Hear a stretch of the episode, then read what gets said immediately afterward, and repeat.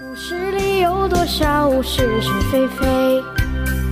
故事里有多少？《侍卫官杂记》，作者宋乔，由事了不讲。是不是也是？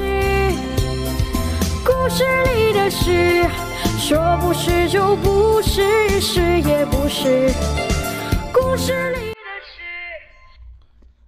南京的天气热得真快，刚刚过了五月节，就叫人热得喘不过气来。禁不住夫人一再的催促，先生决定在两三天内就上庐山避暑。我晚上回家，连忙把这个消息告诉梅珍，满以为她一定会非常高兴，因为她去年夏天就嚷嚷着要上庐山。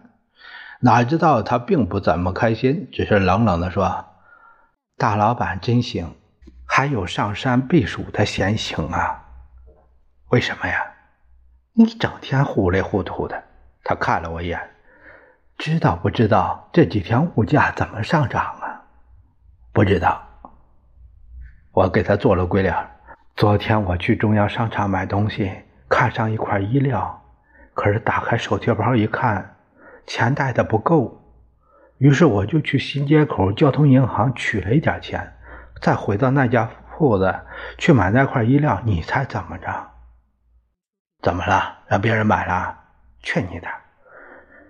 那块衣料的标价从一千万改成一千五，五百万了，前后不过半个钟头的功夫。这样看来，中央政府哪有不垮的道理？哎呀，不会垮的，梅珍。我装出蛮有把握的口气。前不久，美国人刚给我们四亿的贷款，其合起法币呀，那多了，足有好几万亿，还不够花他三年两载的。别做梦了，小陈儿！呸！别说这笔黄金早就存在外国银行里，就是拿回来，也不过是两三个月的开销。说正经的，到庐山住他两三个月，对小孩太好了。我又把话头拉回来了。庐山我不去，定了。如果到更远地方，我倒是非常感兴趣。去山上玩玩，不是挺有意思吗？哎，前年你没去成，去年又没去成。如果今年再不去，明年就难说了。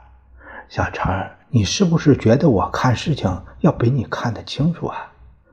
当然了，我对他呀，向来是心服口服。